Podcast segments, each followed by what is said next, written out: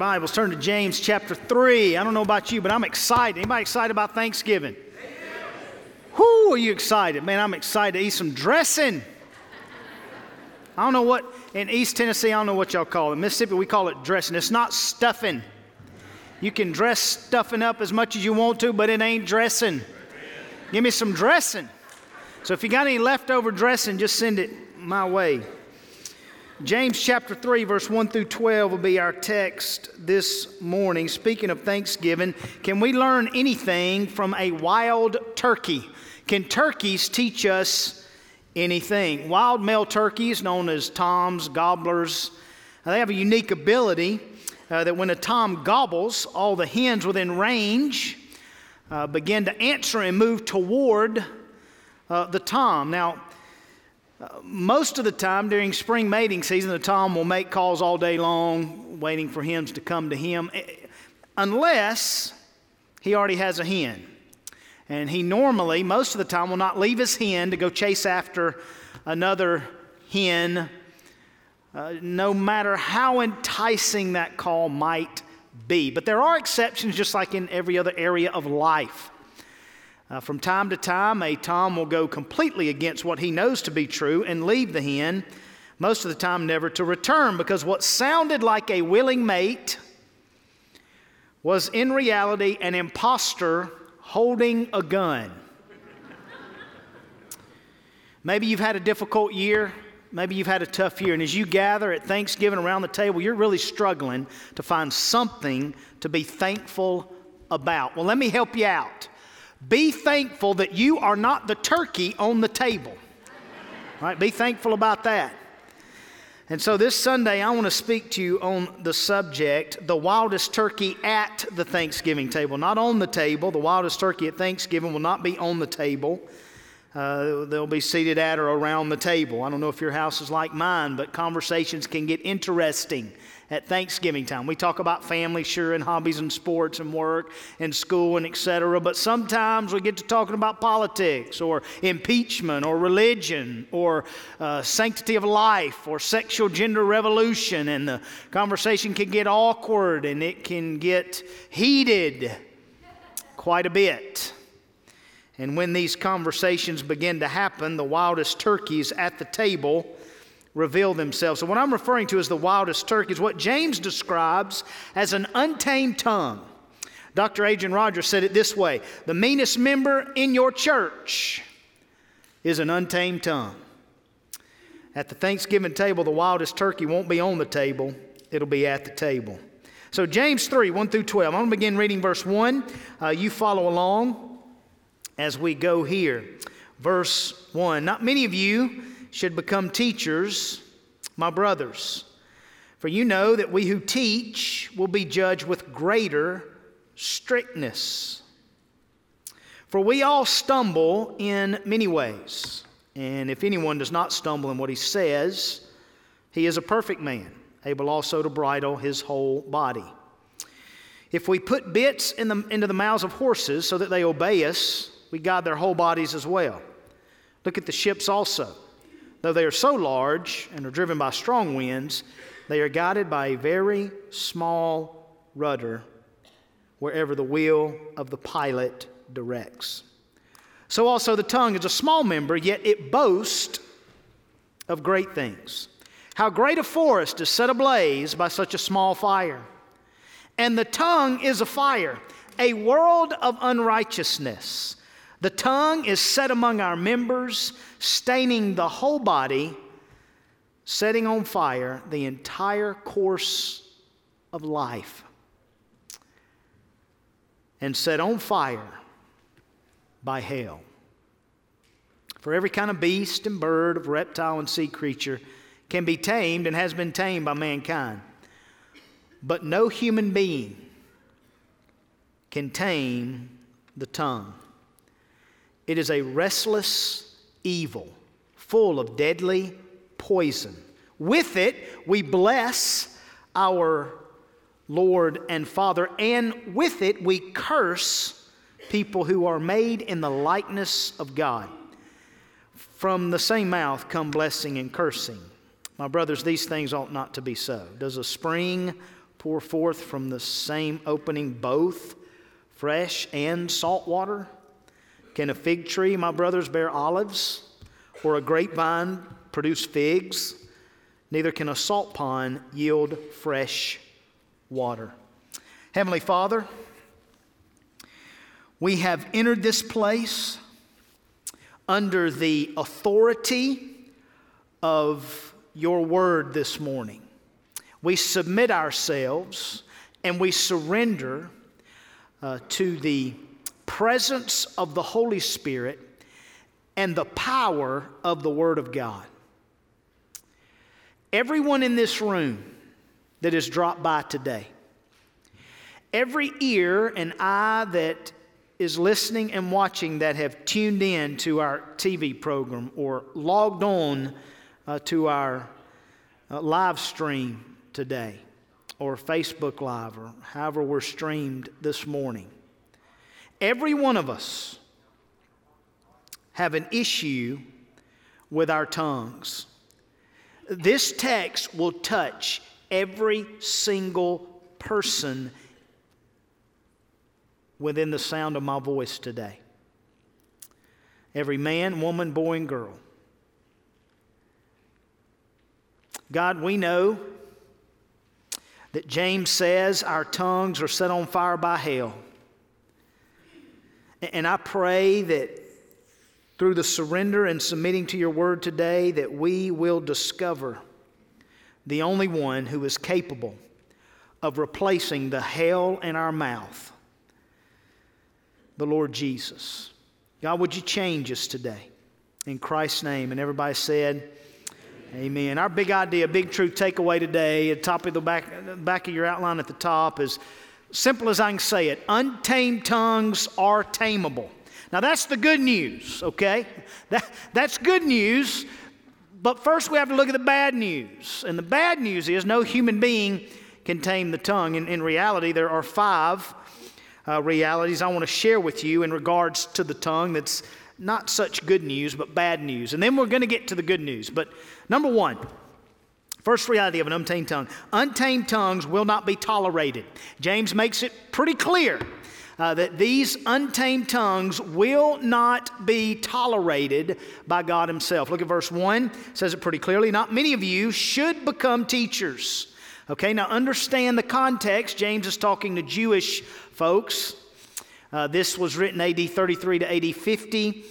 Uh, synagogues in that day, they had a common custom. The synagogues had great latitude in who would be able to teach. In fact, they invited strangers to teach quite often. Paul took advantage of that. Paul, as he frequently would stand to teach and preach where he would travel, this was a common custom. Jesus, we're told in the book of Mark that he traveled from village to village, preaching and teaching in their what? In their synagogues. This was a very common custom.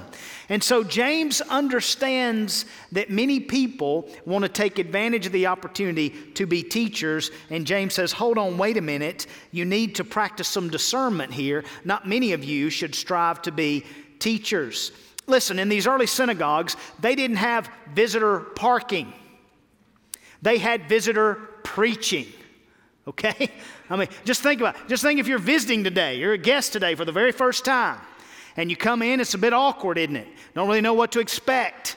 Would you be, how would you feel if we say, okay, you're a first time guest, you're preaching today?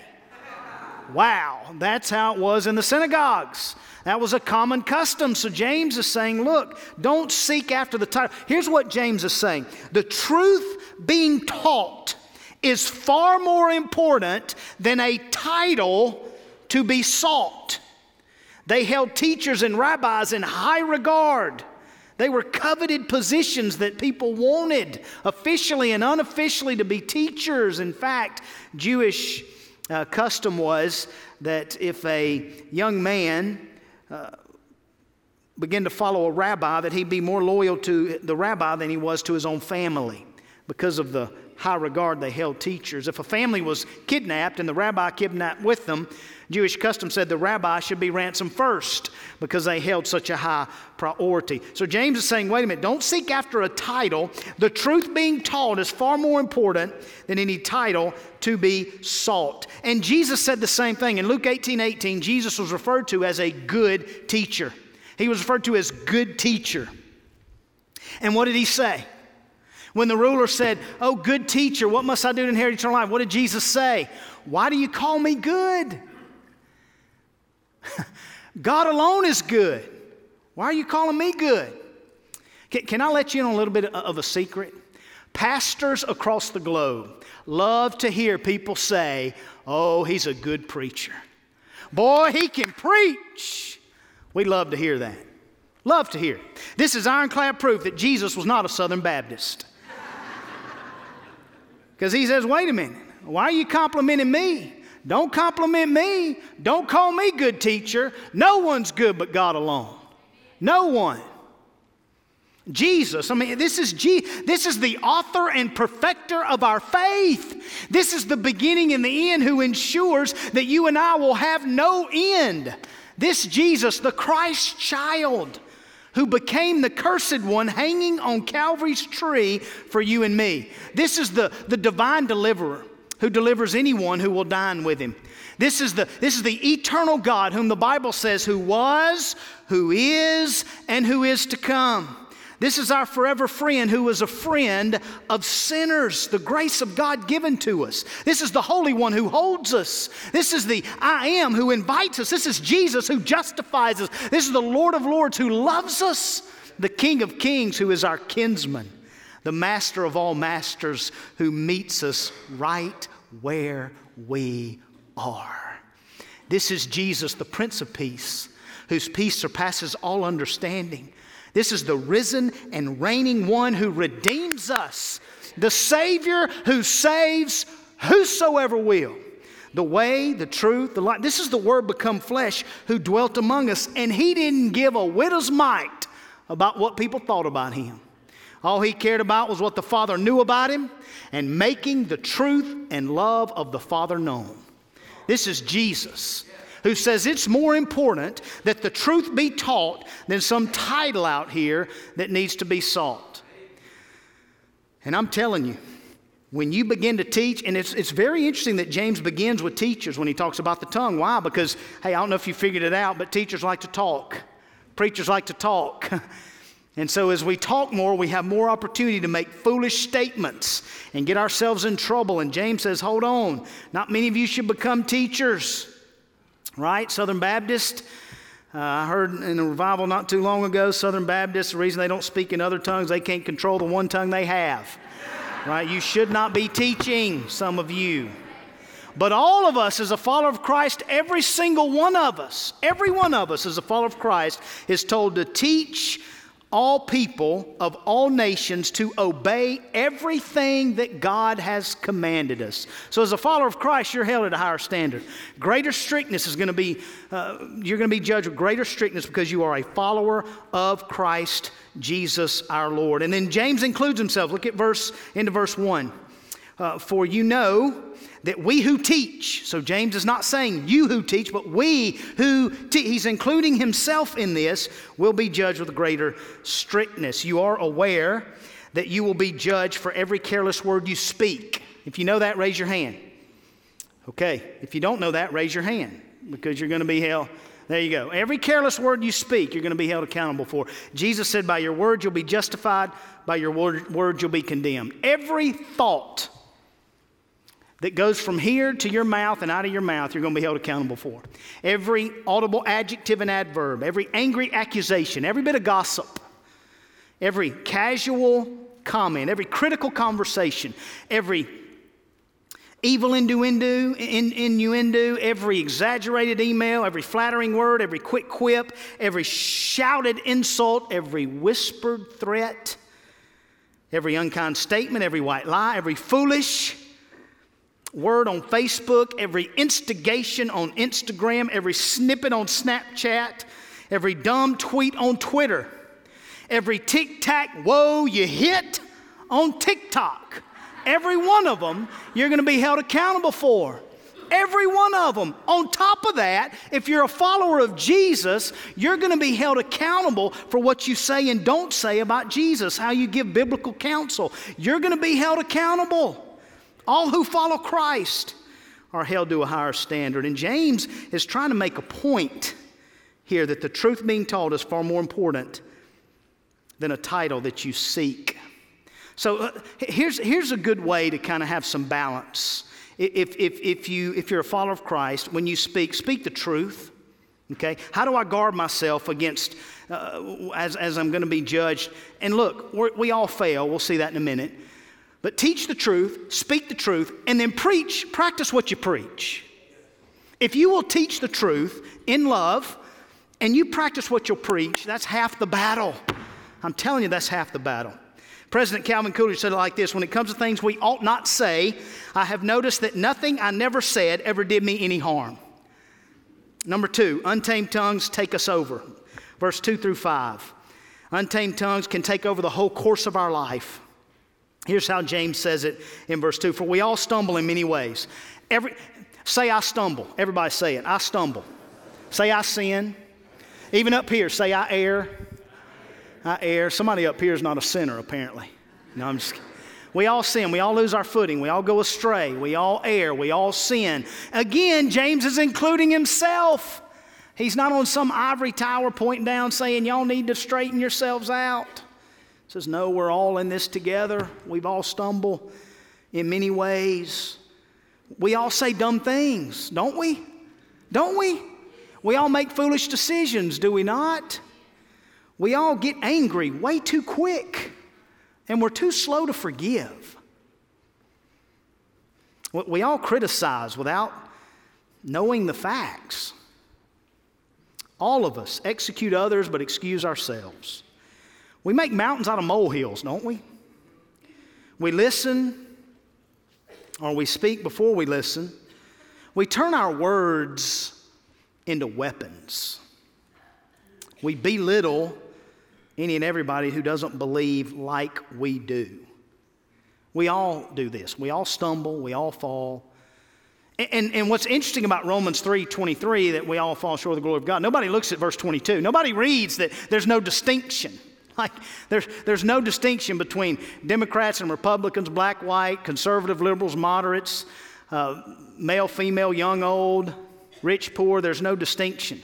See, here's what we do. In our mind's eye, we have these we have these boats, and we have Republicans in a boat, Democrats in a boat, conservatives in a boat, liberals in a boat, moderates in a boat, young people in a boat, old people in a boat, uh, rich in a boat, poor in a boat, black in a boat, white in a boat. And we have all these boats. And God looks down on planet Earth and He sees one boat, one boat full of the people of this planet who have gone rogue against Him.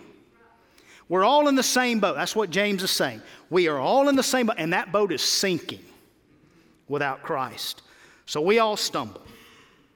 And then he says, if anyone does not stumble in what he says, he's a perfect man, able to bridle his whole body. What's he saying there? Here's what he's saying there How you use your tongue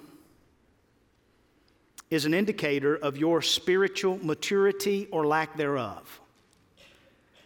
We can use our tongue to affirm or alienate. We can use it to offend or befriend, to encourage or discourage, to be kind or unkind, life or death. So, the way you use your tongue is an indicator of your spiritual level of maturity. And then he gives us two quick illustrations. He uses a horse and a bridle and bits, and a rudder on a ship. Now, think about those two things a bit and a rudder, very small. And, and they can be used to direct and guide, but there has to be somebody pulling the reins and turning the wheel on a ship. There has to be a captain of the ship. Jesus is the captain of our salvation. There has to be somebody steering the rudder. There has to be somebody pulling on the reins of the bit. Otherwise, they're of no use.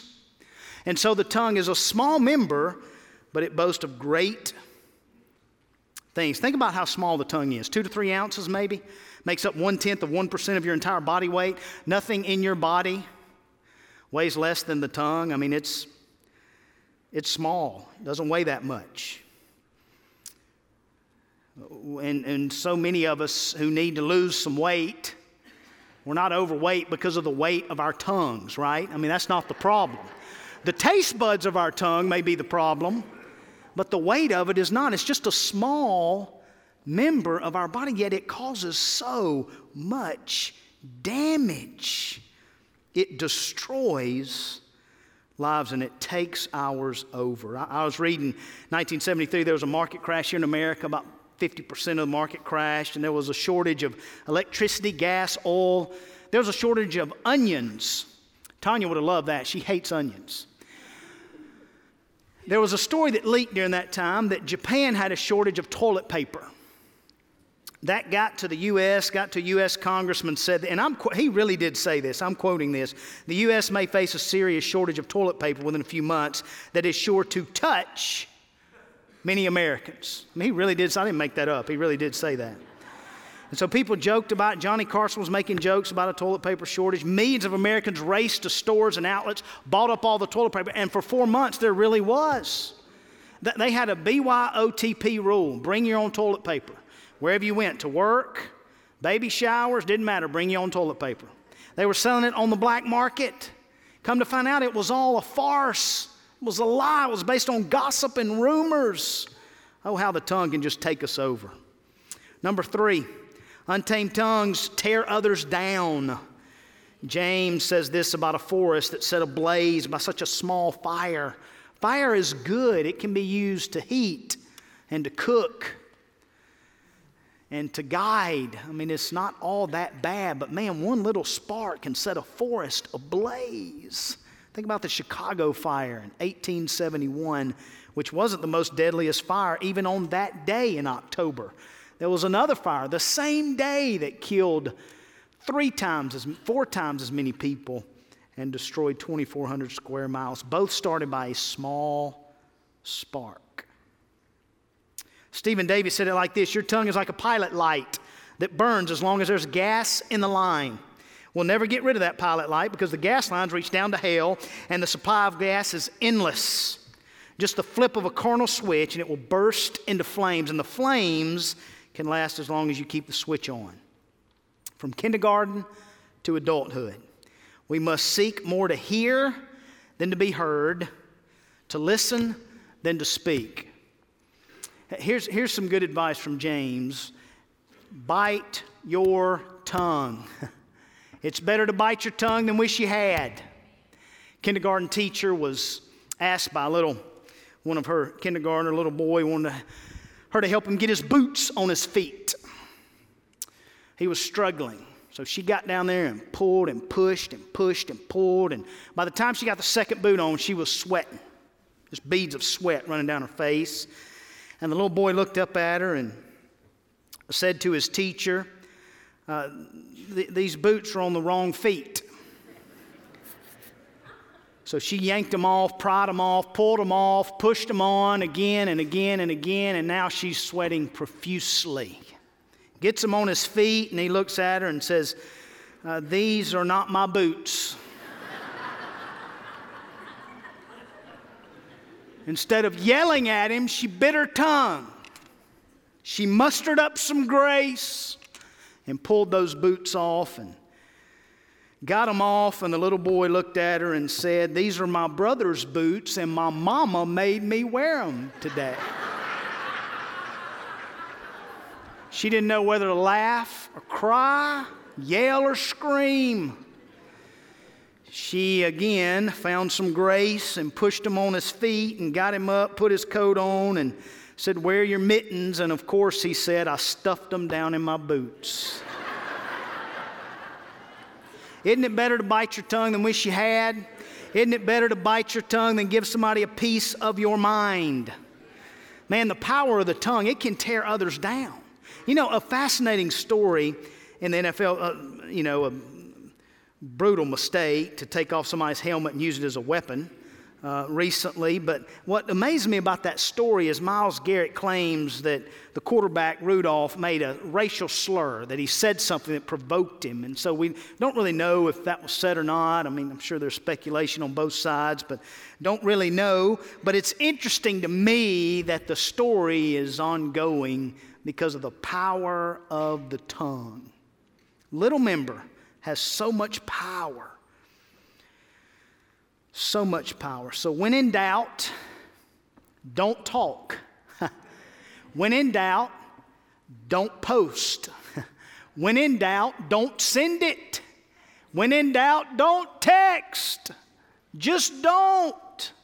Here's a good rule TKN rule. Write that down. T K N. TKN rule. T stands for is it true? Is what I'm about to say post text, is it true? K stands for kind. Is it kind? Is what I'm about to say post text, is, is it kind? N stands for necessary. Is it necessary? If it's not true, if it's not kind, if it's not necessary, don't say it. Feel free to keep your opinion to yourself. Feel free to bite your tongue and just don't say it. I know there's times you have to, you have to say something that's necessary, and it's going to be hurtful because it's the truth, and the truth hurts, but we speak it in love. I'm not suggesting you don't do that. But I am saying if it's not true, kind, or necessary, don't say it. What's the point? Just don't say it. Untamed tongues tear others down. Number four, untamed tongues can't be tamed by us. Uh, this is interesting in verse 7 and 8. I find it fascinating that James here is writing about for every kind of beast and bird, of reptile and sea creature can be tamed and has been tamed by mankind. I'm surprised that there's not a, a note there or something in parentheses or an asterisk that might read every kind of beast and bird, of reptile, sea creature can be tamed except for cats. But it's not there. So even cats can be tamed apparently. But no one, no human being can tame the tongue. We can, we can bite our tongues from time to time. You know, we can have a filter and we can, in certain situations, attempt to listen before we speak. And sure, we can do those things and, and, and we can, but you know, at some point, we just get so frustrated and angry that we explode, don't we? When you're angry, you will make the best speech you'll ever regret. So bite your tongue. How, how do I do that? I know it can't be tamed by us. It's impossible. I mean, this is a battle we're in. It's, it's a battle. It's a, some, some days you're going to, some situations you'll win the battle, some situations you'll lose the battle. But in Christ, I'm telling you, in Christ, you can win more than you lose. We're not in heaven yet. We're not perfect. We're just not there yet. And so we have a constant battle with this hell in our mouth known as the tongue. In fact, James says not only is it a fire, it's a deadly poison. And if you think about poison, poison doesn't always kill instantly. Sometimes it, over time, poisons to the point of death. Think about how many marriages, how many families, how many churches, how many friends have been destroyed because of uh, gossip and rumors that are untrue. Think about that. You know, we've got a dog and a cat in my house. The dog is Bailey, the cat is Oliver. Bailey hates me. We've had the dog 18 months. When I come home and I get out of my car in the garage, I have to put on one of those German Shepherd suits so I won't get attacked when I walk in the door. The dog hates me that much. Barks at me. I can tell the dog to, to, to, to come here, and it, Bailey goes the other way. I can tell her to go outside, she'll just stand there and look at me. I can tell her to come in, she stands there and looks at me. I can say to the cat, go outside, the cat goes outside. I can call the cat to me, the cat comes to me. The cat acts like a dog, the dog acts like a cat. The girls have the dog tamed, and I have the cat tamed. So the point is, all these animals can be tamed and have been tamed, but no human being can tame the tongue. Listen to me very carefully. We just sung a song called Jesus. Did y'all hear that song? Jesus. Wasn't that a good song? Jesus. When I think about Jesus, I think about heaven. When I think about heaven, I think about Jesus. So only heaven, only Jesus, only heaven can replace the hell that is in your mouth. Only heaven. We can't tame it, but He can, and He has. Here's the last one. Number five untamed tongues tattle on us. Your tongue is a tattletale. And your tongue is not a tattletale on other people, your tongue is tattling on you. They tattle on us. You know, uh, Zephaniah, that song we released a couple weeks ago, I've still not heard from Lecrae. I don't know why. Uh, but there's one review of that song on iTunes. Somebody wrote one review. We didn't know she was going to write it. This is what it says My dad wrote this song, Zephaniah. He has done lots of songs, but hasn't even published them. So happy. Uh, there you go. Belle wrote that review. Now, I'm not sure if she's so happy that I finally released a song, or if she's happy that I've only released one song. I don't know. But it tattled on her, didn't it? Our tongues do that, they tattle on us. And so here's what James says in verse 9 through 12. He makes it pretty clear. With it we bless our Lord and Father, and with it we curse people who are made in the likeness of God. It's tattling on us. With our tongues we love and we hate all at the same time. We compliment and tear down all at the same time. We proclaim Christ and lie to each other all at the same time. We forgive and lose our temper 10 minutes later all at the same time. We come in on Sunday and we sing and we worship and we give God praise, and by the time you get home, you're going to be tearing somebody down. We all struggle with this. This isn't a you thing or a me thing, it's a we thing. We all struggle in this area. And James is reminding us here in James 3 that a sharp tongue is the quickest way to cut your own throat. That our tongue tattles on us, man.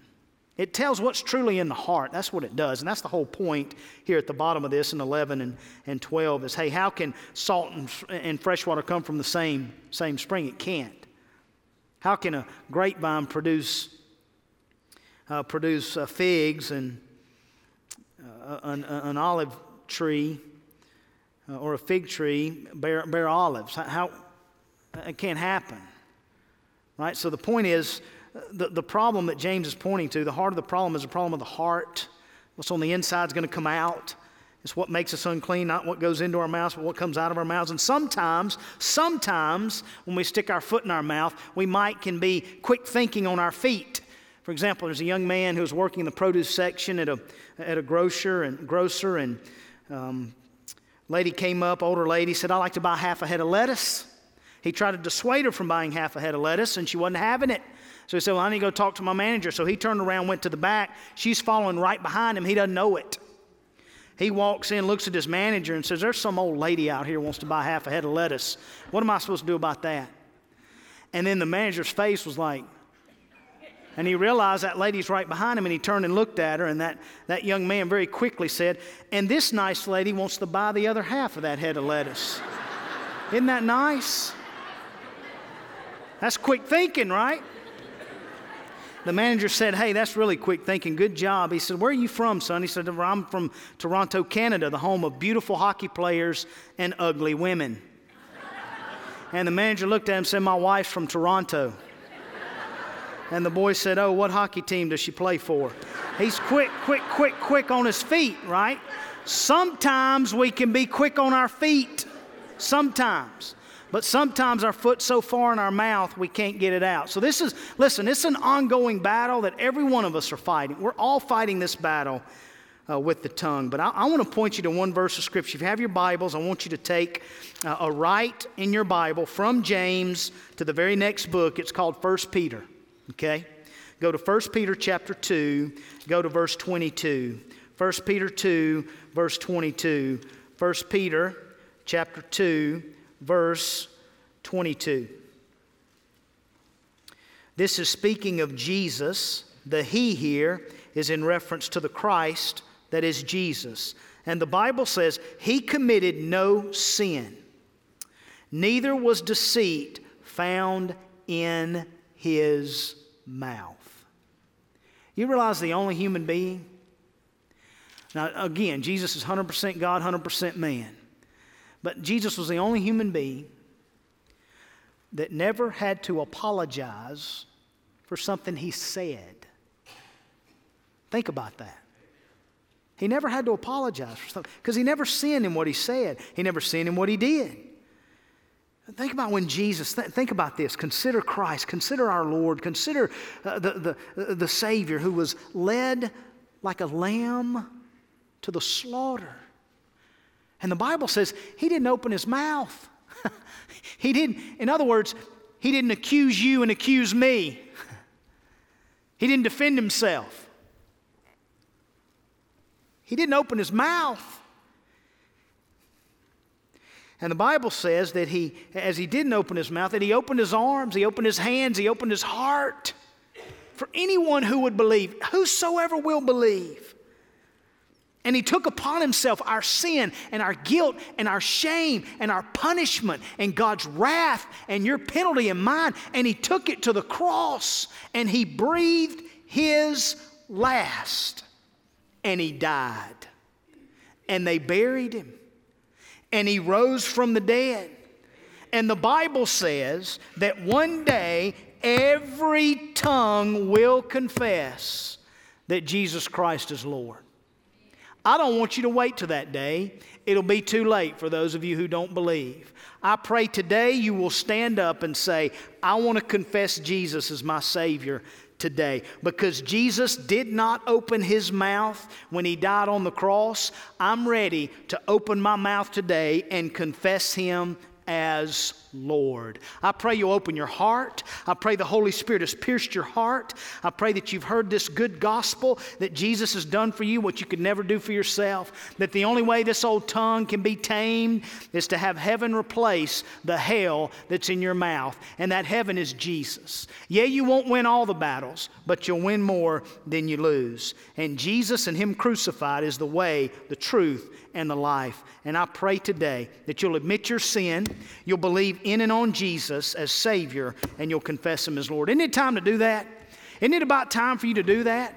Man, what has this life offered you? I mean, come on. Man, isn't it time to come into the presence of a holy God through the person of Jesus Christ? Man, it's time, church. It's time for any lost person, unbeliever, one who's had any doubts to come and say, Today, I'm making Jesus my Savior. I'm going to confess Him as Lord. We're going to give you an opportunity to do that in a moment. For all the believers in the room, those of you who will say, Yes, I'm a follower of Christ. Uh, yes, I, I mess up and I stumble as well. We all do. Okay, even when we come to Christ, we still stumble because we're in this old flesh. Although we have a new nature, we're in this old flesh. So I want to I want to challenge you believers. I want to challenge every believer in the room with a Thanksgiving challenge. I don't know about at your house, but at my house, there's plenty of opportunity to share Jesus because the people there need him. You, you, know how it is at Thanksgiving, huh? I mean, we've got some. It's, it's interesting. It, we, we do Thanksgiving with Tanya's mother and then my mom. And Tanya's mother uh, likes to eat Thanksgiving dinner at 9 a.m. I'm not making that up. 9 a.m. 9:30, she's cleaning up. By 10 a.m., she's got all the Thanksgiving decorations put up, and she's ushering you out the door. Good to see you. And I go on. My mom, we eat at her house at 9 p.m. She wants you to come and just stay, and then I'm, are we going to eat? So, well, we hadn't cooked yet, so we don't eat there till 9 p.m. It's the strangest thing. But at both opportunities, there's opportunity to have gospel conversation. Last year, Tanya's stepdad's dad, who recently died just a few days ago, is 93 years old. Her stepdad's dad. I had the opportunity to engage him in a conversation and just share Jesus with him. He told me he was saved, gave me his testimony, but I took advantage of that a couple years ago. There's going to be somebody at the table this year at your Thanksgiving gathering that may not be there next year. Uh, you need to have a conversation with them about Jesus. And so, what I want to do is, I want to pray for you. I want to pray that God will give you opportunity, boldness, and compassion to have gospel conversations at the Thanksgiving table. So, this is what I need you to do. If you'll commit to being willing to take advantage of that opportunity when God provides it at Thanksgiving, I want you to stand up. All over this place, I just want you to stand to your feet because I'm going to pray over you. So I want you to stand up. Thank you for standing up. Thank you. I'm going to pray over you, then we're going to have an invitation as we sing, and then after the invitation, we'll be dismissed as I close us. But I want to pray. if you'll bow your heads with me, I want to pray that you will take advantage. God will give you divine appointments around the table, around your gathering at Thanksgiving, and you'll be able to share Jesus.